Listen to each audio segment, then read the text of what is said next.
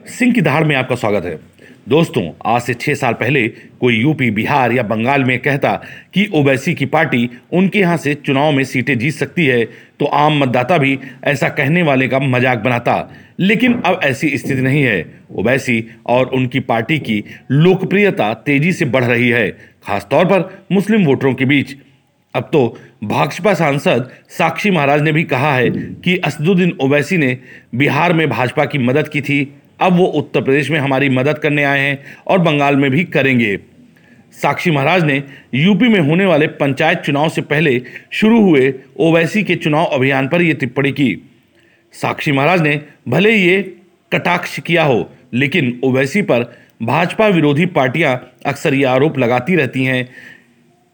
नवंबर में हुए बिहार विधानसभा चुनाव के बाद तो कई एक्सपर्ट भी कहते हैं कि राज्य में ओवैसी और उनकी पार्टी महागठबंधन के सत्ता से दूर रहने का एक बड़ा फैक्टर थी। आखिर ओवैसी और उनकी पार्टी का इतिहास क्या है? सालों तक हैदराबाद तक सीमित रही ये पार्टी अचानक कैसे देश भर में फैल रही है? क्या ओवैसी बंगाल में ममता को नुकसान पहुँचा सकते हैं? यूपी में 2017 में बुरी तरह हार चुकी ओवैसी की पार्टी इस बार कितनी सफल हो सकती है? आइए समझने की कोशिश करते हैं। असदुद्दीन ओवैसी हैदराबाद में लोकसभा सांसद और ऑल इंडिया मजलिस ए इत्तेहादुल मुसलमीन के अध्यक्ष हैं। ओवैसी का संगठन करीब बानबे साल पुराना है। इसकी स्थापना 12 नवंबर 1927 को नवाब महमूद खान ने की थी। पहले इसका नाम मजलिस इत्तेहादुल मुसलमीन था।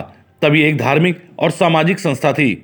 आज़ादी से पहले यह संगठन हैदराबाद को एक अलग मुस्लिम राज्य के रूप में स्थापित करने के पक्ष में था।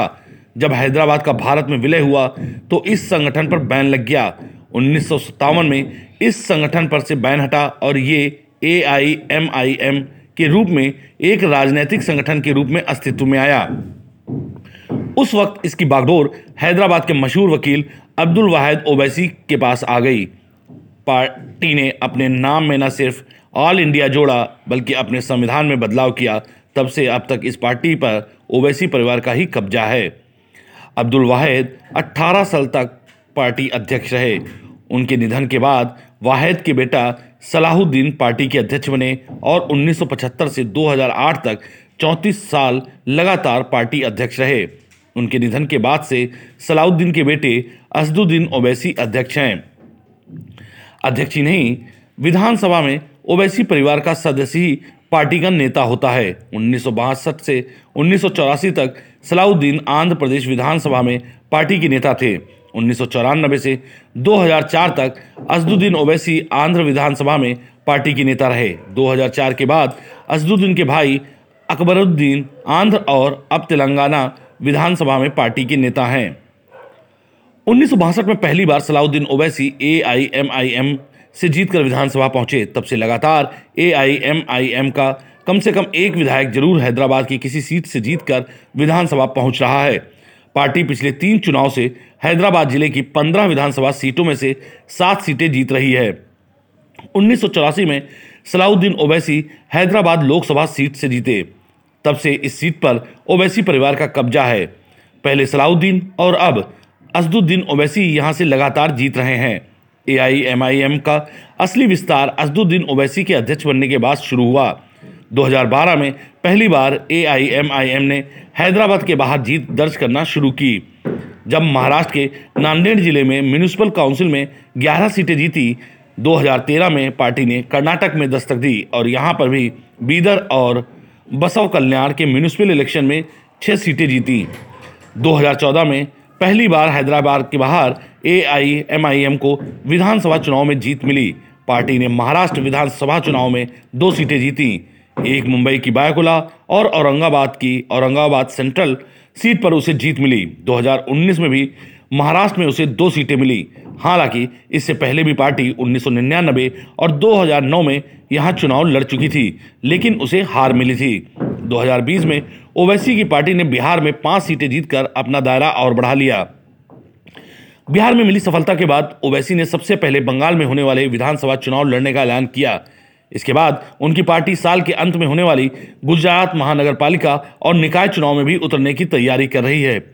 वहीं उत्तर प्रदेश में इस साल होने वाले निकाय चुनाव और 2022 के विधानसभा चुनाव लड़ने के लिए भी ओवैसी की पार्टी ने कमर कस ली है। क्या सच में भाजपा की मदद करती है ओवैसी? आइए इस पर नज़र डालते हैं। यूपी और बंगाल में ओवैसी की तैयारी पर नज़र रखने वाले कई एक्सपर्ट कहते हैं कि भले ओवैसी भाजपा की मदद नहीं करते हों, लेकिन उनके चुनाव लड़ने से भाजपा को फ़ायदा होता है। एक्सपर्ट्स ओवैसी की मुसलमानों में बढ़ती लोकप्रियता की एक बड़ी वजह भाजपा को भी बताते हैं। बंगाल के वरिष्ठ पत्रकार दिलीप कहते हैं कि पिछले छह साल में सांप्रदायिकता बढ़ी है और इसका ओवैसी को फ़ायदा हुआ है। भाजपा जिस तरह की धर्म आधारित राजनीति करती है, उसका भी फ़ायदा ए आई को हुआ है। वहीं कुछ एक्सपर्ट्स कहते हैं कि कांग्रेस और सेक्युलरिज्म की राजनीति करने वाले दलों की असफलता भी ओवैसी की लोकप्रियता बढ़ने का एक कारण है।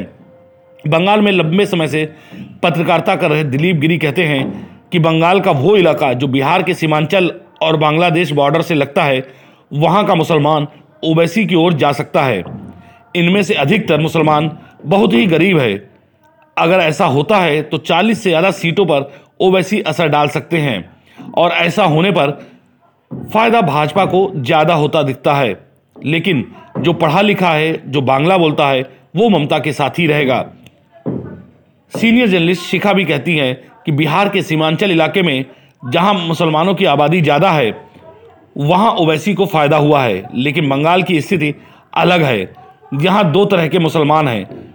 एक जो बांग्ला बोलता है और एक जो गैर बांग्ला भाषी है।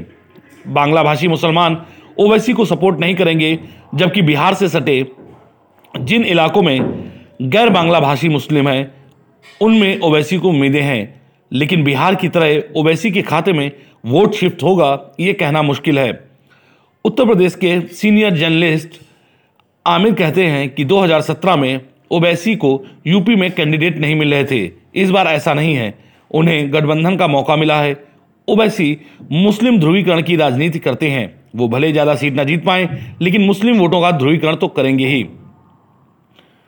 आमिर कहते हैं कि ध्रुवीकरण होने पर सबसे ज़्यादा नुकसान सपा को होगा, क्योंकि अभी यूपी का ज़्यादातर मुसलमान समाजवादी पार्टी के साथ है और इसका सीधा फ़ायदा भाजपा को पहुंचेगा। यूपी के ही एक और सीनियर जर्नलिस्ट प्रांशु कहते हैं कि 2017 और 2022 के चुनाव में बहुत फ़र्क है।